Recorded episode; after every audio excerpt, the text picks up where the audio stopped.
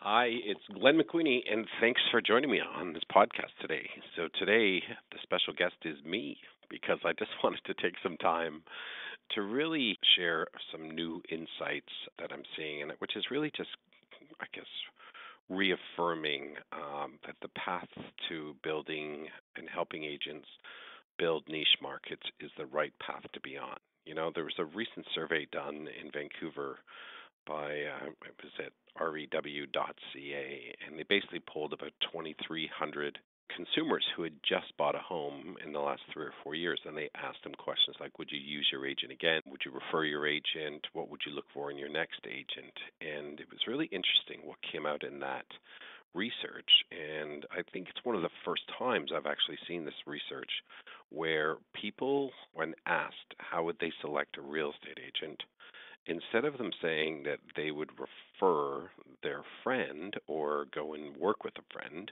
or if they heard of a friend looking for a house, they would just refer an agent they knew, they were saying for the first time the most important thing that they would look for is local knowledge and local expertise in whatever they were looking for and trying to accomplish. And I think it's so interesting because when I was doing all the research for this book last year, a lot of it kept on coming up. Like I knew the more that we kept kind of providing free information to the public, like whether it be, you know, the 10 secrets to staging your house for success, uh, the 10 secrets to pricing for multiple offers.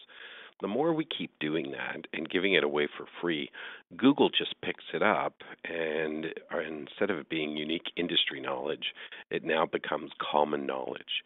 And so the challenge that faces most agents right now is they just have a lot of common knowledge. They think it might be expertise, but the consumer is getting really clear right now, going, well, what do I need you for if I can just Google any of those answers to my questions? I mean, I personally, I Google, I don't know, 10 or 15 times a day. If I'm looking or thinking about something, I just Google it and boom, up comes the answer. So I think two things have happened in real estate. Number one is when we released all of our homes and put them on the internet, and a lot of people, especially in Canada, where it's really a very more unified system than in the United States, they can go to realtor.ca and find just about every home that's on the market. And I think it's a fantastic thing for the sellers, but it certainly diminished a lot of the leads that the agents were getting when they had either a closed board or it was only their company's listings and they were they were getting some leads from there. Now it's pretty common knowledge all of the new listings that are out there. And the second big thing is the common knowledge that we just gave away for free. So I think if this was like a football field and we're playing a football game, we've already given up the first 70 yards back to the public. And so our value now lies in the last 30 yards of the game. And the last 30 yards of the game is is the reason people still use realtors, which is the price of this home and the risk associated with doing it myself is so high right now that for this fee, I'm willing to pay somebody to handle this sale for me. And that's great, but the problem is that could change. And I don't know when it will change. But the only way for you to get away from this and to be able to create more value for your customers is to go really deep into one niche market. See, when you go into one simple niche market, maybe it's you know helping um, seniors do sale leasebacks on their house. Well, that's not common knowledge right now. Actually, most people have never even heard about it. And because of that, when you bring it up to them, they go, wow, you're perceived to have much more value and wisdom because it's something that they can't easily Google you know? If you if your niche is helping divorced couples execute the sale of their house there's a lot of insider information you need and kind of hacks that you have to learn in order to make that process really really good. Or i mean do other agents sell people who are homes of people going through divorces? Yes but a lot of times it's one offs or two offs and it's more they're kind of navigating it as they go. What people really want and what a consumer is really looking for is where's my guide? Who or who's the guide who can help me in my unique situation? And my unique needs are I need someone to give me the shortcuts on this very specific matter. And that's how value is created, you know? See, if you think about it, if you look at almost what's happening in the retail industry right now, a lot of the generalist retailers, like in Canada, like the Bay or Sears, they're really struggling right now because they don't really have an identity. No one, I don't think, wakes up in the morning and goes, you know what, we got to go to the Bay today. I got to go to Sears. A lot of times they're like, hmm, I need slippers. I'm going to go to SoftMoc, or I need workout gear. I'm going to go to Lululemon. Like they, they, what they do is they kind of attach one name to their unique need, and that's what the whole game is with niche marketing. Is when someone thinks about doing this one thing, what is the only name that represents the kind of inside knowledge that's going to solve their selfish problems? I think your role would be to think about it like that your niche focus really attracts people away from other realtors because you just have targeted a market that meets the self that really meets the selfish needs of that highly focused consumer you know your niche should never ever be designed to serve the majority of the market. I mean, well, that would be a commodity. You'd never be a niche. But when you design it to just hit one big part, like one tiny part of a market, you start to realize this this magic that happens is the deeper you go into your niche, the bigger your market actually begins to appear. And you know, as a niche agent, you can avoid doing like mass mailings. You know, like you see a lot of people farming in areas or trying to take over farm areas. And in order to compete, they get their, you know, it's not even a postcard size anymore. It's like the postcards now have grown like 400%. Um, and so they get these high, beautiful, staged photo glossies, and they invest a fortune mailing it out to 10 or 15,000 people with a general message like free evaluation, free CMA, and it really doesn't speak to anybody. And so the problem is it's a very expensive game to play. And whenever you're trying to target a mass market, you need a massive budget to do it. So why would you ever want to do that? Whereas in a niche market, your laser focus allows you to maximize your your return on your dollars that you spend in marketing because you already know what the selfish needs and wants and aspirations are of your target market. And because you work so closely with them, you can change your approach very quickly if you start to see that the needs, separate needs, or different needs come up um, you could just quickly adapt. You don't have to kind of watch and wonder what's really going on in a marketplace. And the beautiful thing is, as your market share grows in your niche, you position yourself as the leader because you achieve what we call that brand recognition of my single problem need right now is oh, that person solves it. So there's been some really, really interesting niches that I've been kind of coaching agents on discovering. And I just want to kind of share um, some of those with you so you can kind of see what the whole point of my book, The McQueenie Method, was. The whole point of the book really said listen, just be you. Take your natural strengths, take your interests, and just bring it to a targeted market of people that you want to serve because you really like those people. So I was coaching with someone the other day, and it was a lady who just loves to play, you know, bridge, and she plays bridge once a week. Well, her target market is seniors who want to basically sell their house and stay in place, or sell their house and move down to a condo or assisted living. And so she said to me, she said, "Well, I keep on being told that I have to like lead generate, you know, 2 hours every day." And I was like, "Yeah, what I would suggest you do is lead generate this way why don't you play five bridge games a week? Because you get to play with different players all the time. And if you've ever watched people playing bridge, they chat, they talk. It's kind of part of what's expected. I was working with an agent the other day who's like a goalie and loves to play hockey. And you know, if you've ever been a goalie who plays hockey and you become an adult, you become a really highly prized. I guess uh, you, you know you become hot because every team needs a goalie. And I was like, well, why don't you just go play goalie five or six times a week? Because now you're you're working with your target market. You know, they all like the goalie, and afterwards you all sit around the dressing room and drink a beer, and people start talking about stuff. You know, if you like to curl, then just curl more often. You know one of the agents I was working with is really excited about like his passion is mountain biking. loves mountain biking, loves hanging around with people who mountain bike, you know, loves to talk about gears and brakes and wheels and seats and all the stuff that I've absolutely no interest in, but those people do.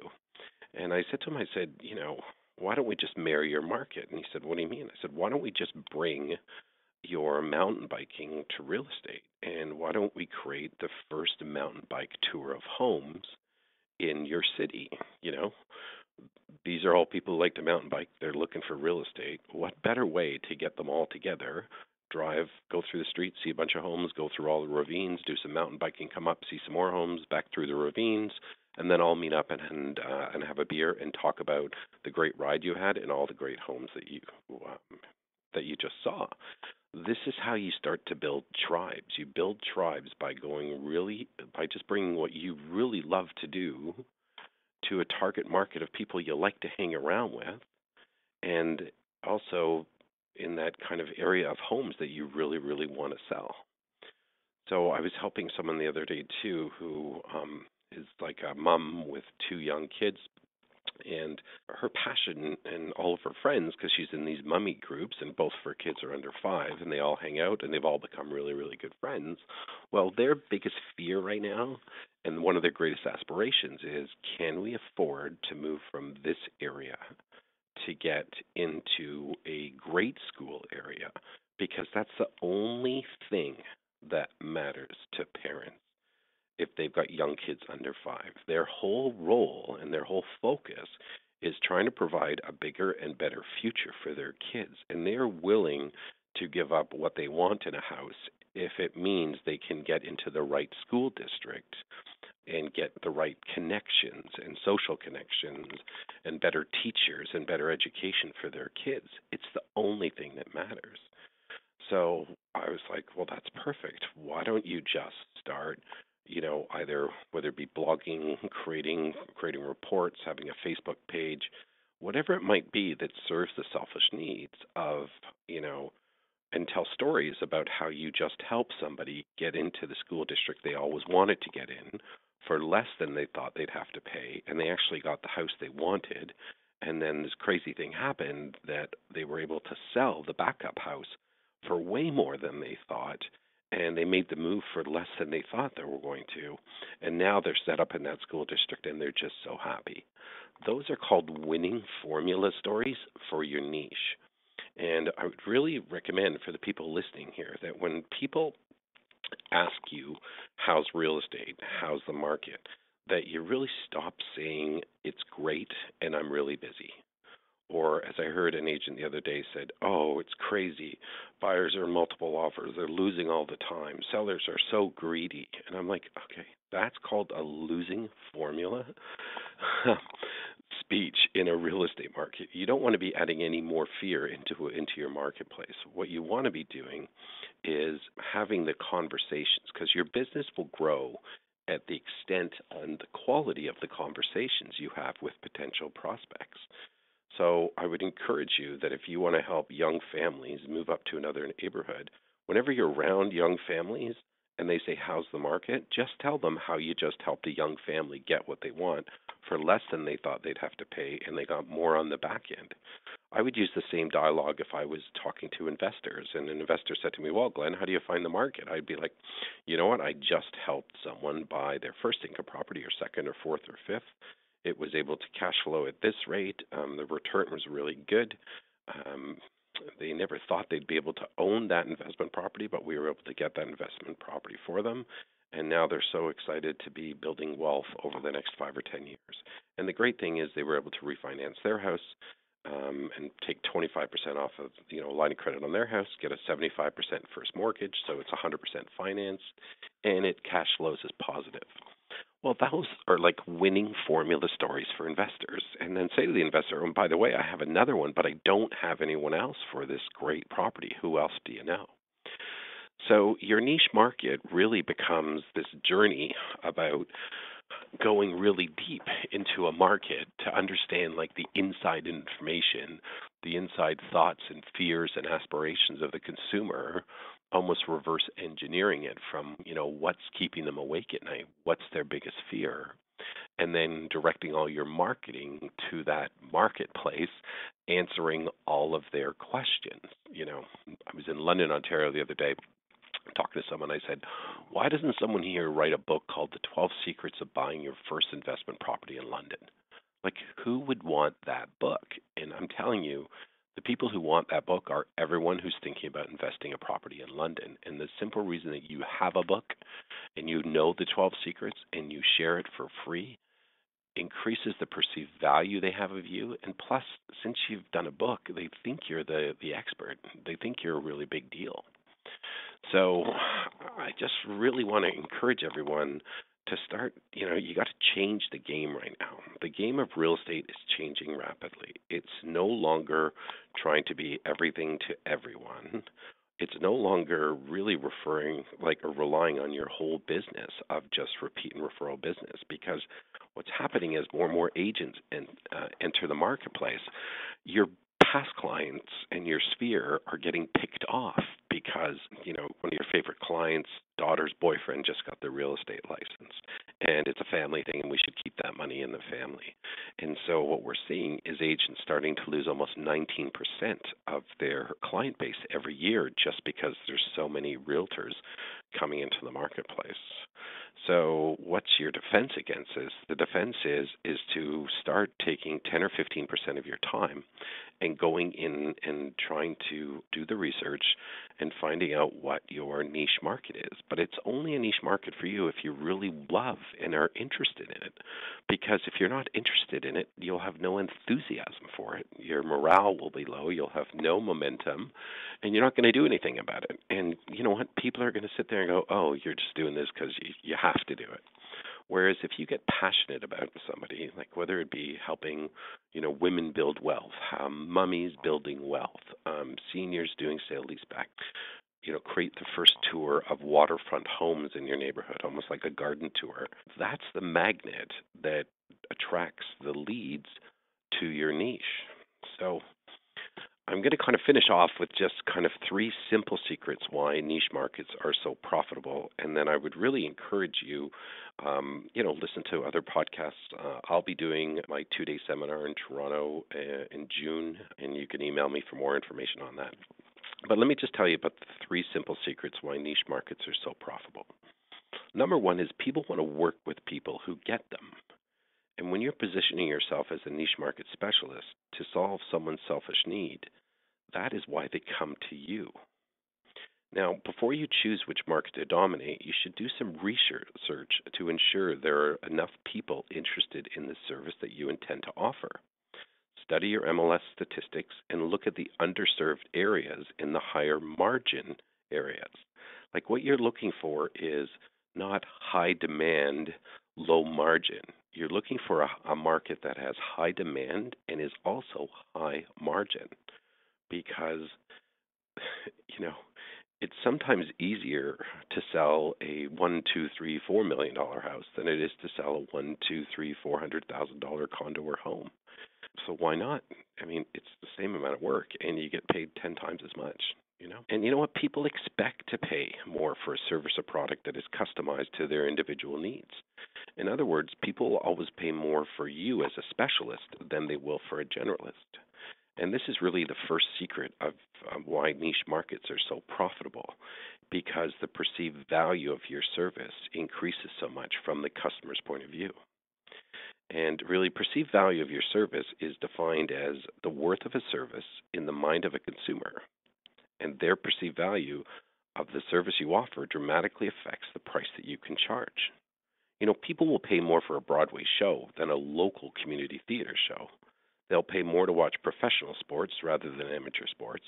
And they understand that a surgeon makes way more money than their generalist family doctor. So the value is already programmed into your consumer's mind. So take advantage of this psychology and offer customized solutions to or for your niche market consumers. The second secret to niche market profitability is just to become the highly visible celebrity specialist in your niche. And this may be by writing an article or blog directed to your niche market, creating a special report on how to avoid the top 10 mistakes of your niche, or by conducting monthly seminars for your target market. Being in front of your niche all the times means they can never forget you. And the questions they ask you gives you the internal wisdom that allows you to adapt your marketing to answer those questions all the time and more frequently. And a lot of those questions, especially if they're very narrow, they can't be easily Googled, right? The other thing I would do is when you become that celebrity specialist, you're going to find out where your perfect fit customer consumes their information. Like, are they on Pinterest? Are they on Periscope? Are they on Facebook?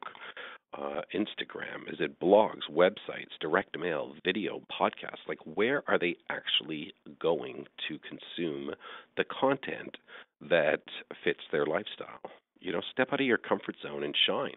Become the trusted expert on your niche market and watch in amazement as you grow a tribe of loyal um, followers because you'll discover that building your marketing becomes more targeted and way less expensive. Like it's just amazing how little it actually costs when you're in front of your target market all the time. And here's the third and final secret, and then we'll wrap up my rant for today. And that's that the third secret to highly profitable niche markets is your marketing expenses decrease dramatically. People start coming to you instead of you chasing them. The magic of doing business in a high interest, low competition environment is that people actually want to consume what you're offering. Your conversion rates are very high, so you waste very little time dealing with imperfect or non fit clients. You know, start referring those to other agents, gum up their business. When you get so many leads of high quality people who like, trust, respect you, and revere the value that you offer, your business becomes amazing. I mean, just think about it. Who were your five best clients last year? Just think about that for a second. Picture them, what it was like to go through that whole transaction with them, how much they appreciated you, and, and how you really loved real estate when you're doing it with your five best. Now, contrast that to your five worst deals that you did last year. And just look at the disconnect. Get that feeling in your gut right now. It's like, oh my God, I never want to work with those type of people again. Well, that's why you create a niche market because it tends to attract only great, high margin, perfect fit clients. And you know your conversion rates are so high because you just never have to deal with like non-fit clients anymore. So these three simple secrets to niche market profitability are like really simple to follow if done the right way. And the right way is really uh, involves you going first, positioning yourself as the trusted resource so you're coming from this place of contribution, caring, drive, and dedication. It's not the get rich quick scheme that a lot of competitive trainers are offering. Here's the one magic bullet that'll just change your life. No, you're building a long term business. But you'll find that the riches are in the niches because the margin and profit you make on every transaction is so high that you don't even have to do as many of them. So that's my rant for today. I hope you're enjoying these podcasts. Uh, always looking back or looking for feedback from you. And you can email me at glenn at glennmcqueenie.com with any of your feedback, or also let me know if you want to be a guest on my 25 minute real estate success podcast series. So have a great day, and we'll talk to you soon.